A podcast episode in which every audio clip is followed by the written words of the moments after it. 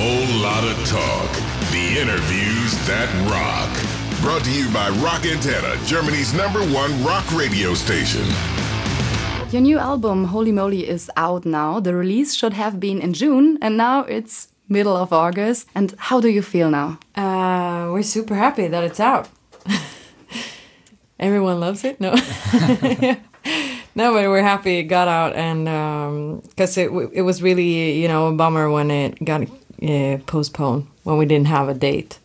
So um, yeah, it's great.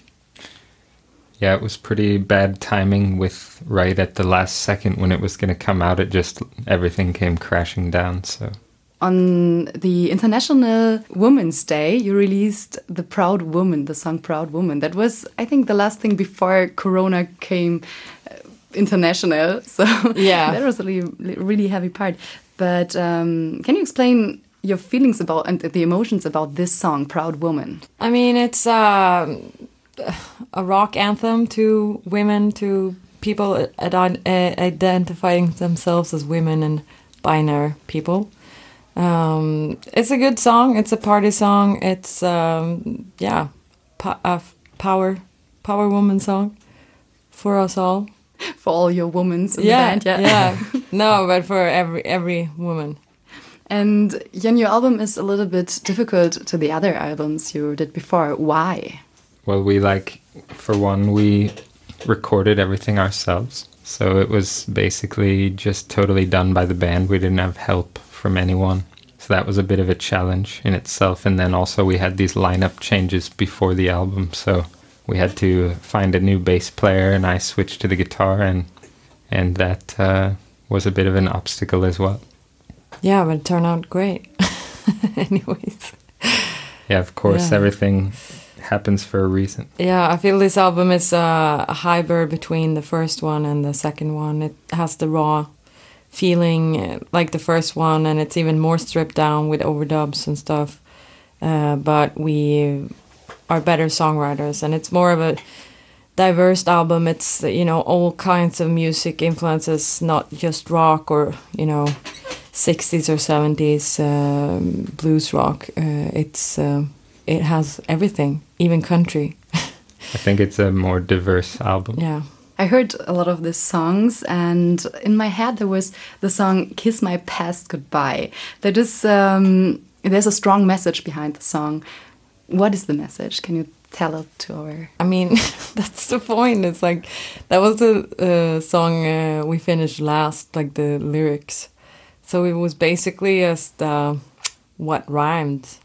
but uh, not to be a bummer or anything, but But I mean, of course, like the general message is sort of like it's uh, just moving on from the past. Yeah. I suppose. yeah. Oh, yeah, to go into the future again. Yeah. Yeah.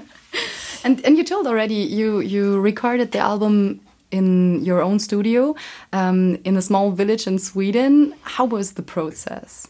I mean, we started building on the studio 2014, I think, uh, but we've been on tour and recording albums, so we didn't have much spare time to finish it up.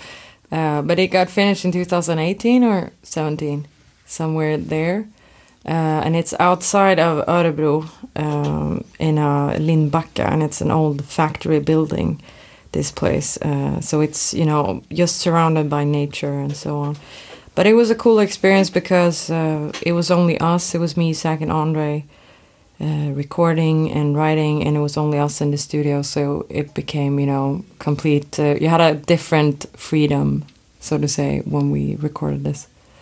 It was nice. I was uh, in the Corona quarantine time. I was thinking about, oh my god, I need nature and all this stuff. And I was in the middle of Hamburg and in a flat with six other people, and I said, oh my god, I want to go into the nature. and also Sweden is so nice. So I think you, you, I can hear it in your music. Yeah, cool. Yeah. And your covers, your covers are always artwork. And the new album, um, can you explain what does this artwork mean for you? Uh, it's uh, Daria Hlazatova who's uh, the artist, uh, and I'm a big fan of her. So I think I was in contact with her already um, when we released Lady in Gold. So this is 2016. and I wanted her. I, I wanted to work with her for our next uh, record. Uh, but this uh, picture, it's uh, a beast or a demon that gets embraced by this widow or you know this woman or yeah. And uh, for me, it represents that she's making peace with the with her demons or the devil uh, to, and that's what we all have to do to move on at some point. And that's sort of what the record is about. So it sums it up. So also a, a song is really uh, a little bit harder than the others, uh, Low Road.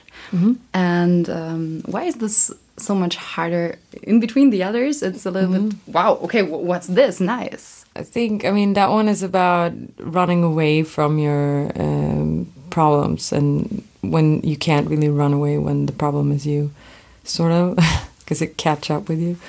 Uh, so that was uh, we wanted it to be like super hard and messy and just sort of in your face. I mean, we had written a, a, version of the song which was actually quite like slow. Yeah. And but every time we sort of lived with it for a while, after a while we felt so bored of it. So we were just decided to go back and record it in the most aggressive possible way. Yeah. And that's what ended up on the record. But that's I mean that's my favorite song. I think one of the favorite songs on yeah. the album. I like it too. It's, it's going out.